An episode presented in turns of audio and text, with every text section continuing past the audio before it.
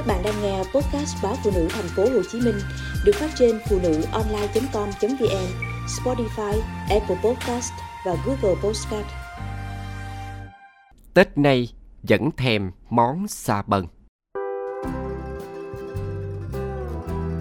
Ngày đó mẹ tôi hay nói chỉ có nhà nghèo mới tiếc những đĩa thức ăn dư thừa mà đem trộn nhào chúng lại với nhau biến tấu thành món xà bần nhà giàu thì đúng kiểu ăn uống khoa học.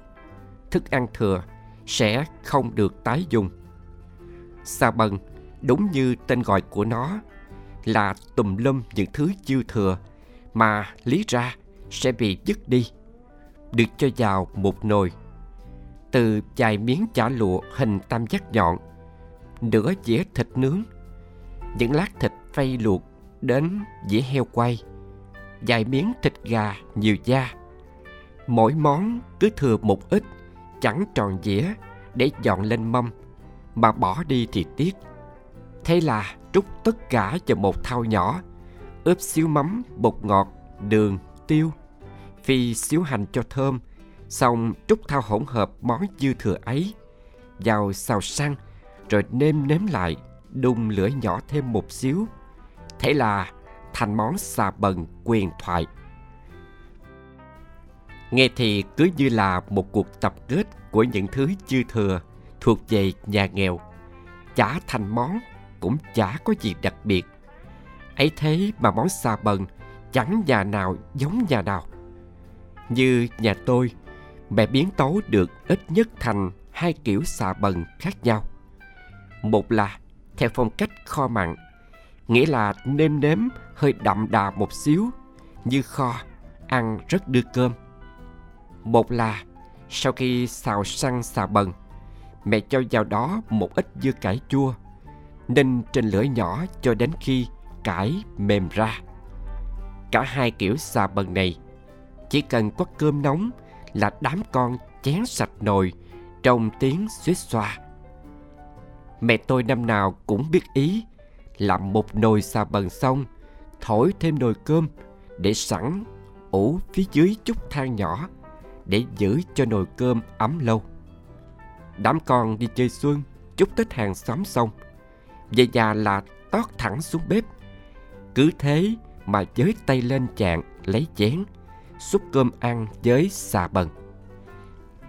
Sau những ngày mâm cao cổ đầy với từng dĩa gà luộc, xương hầm thịt nướng. Và nhà nào cũng như nhà nào, nồi xà bần như cứu lại khẩu vị của đám con háo ăn. Có khi cuối ngày, trong nồi vẫn còn lại thịt thà, chỉ dưa cải chua là không thấy đâu. Cộng dưa cải chua chua, thấm chất ngọt của thịt cá, thấm thêm chút béo béo, thơm thơm của dầu phi hành, lại mềm rụt trở thành thứ quyến rũ dị giác vô cùng. Mẹ rửa thêm mớ dưa cải khác, lại cho vào nồi xà bần, nêm nếm và ninh nhừ. Thằng bạn tôi, năm nào tầm mùng ba cũng qua nhà chơi, rồi tìm cớ xuống bếp, nhìn nhìn, kiếm kiếm. Tôi biết ý, giờ than đói bụng, bê nồi cơm để ra rế, rồi múc tô xà bần cải chua, mời bạn. Nó cũng chẳng khách sáo ngồi ăn khí thế, khen đáo khen để rồi nó kể, trong quê nhà to nhất xóm mà ba má nó vẫn hay tự hào, chả bao giờ kiếm được món này. Có lần nó thử đề xuất, má nó liền phán, chỉ có nhà nghèo mới ăn uống kiểu đó thôi con thằng bạn im lặng, không dám nói với má nó là nó thích món nhà nghèo đó nó chọn cách lủi qua nhà tôi, đợi được mời ăn như thế. Có lẽ má nó nói đúng. Thức ăn dư thừa nguội lạnh, vốn được khuyến cáo không nên sử dụng. Nhưng với những gia đình mà chỉ đến tết mới có thịt gà, có miếng chả, thịt nướng, thì việc bỏ đi thức ăn thừa là điều quá lãng phí. Ngày đó, những gia đình nghèo làm gì có tủ lạnh để trữ thức ăn chứ? chỉ còn cách biến chúng thành món xà bần. Hâm đi hâm lại, vẫn không sao mà ngon chán. Vậy nhưng, ngay cả bây giờ, đời sống của lũ trẻ nghèo ngày ấy đã khác. Vịt, gà, bò, heo đã hiện diện trong những bữa ăn hàng ngày. Tủ lạnh, tủ đông gì cũng có. Không hiểu sao vẫn cứ thèm món xà bần mỗi khi tết về thèm đến mức đến ngày mùng 3, mùng 4 mà trong bếp chưa có nồi xà bần là cảm giác như Tết vẫn còn kẹt xe ở đâu đó chưa tới nhà mình.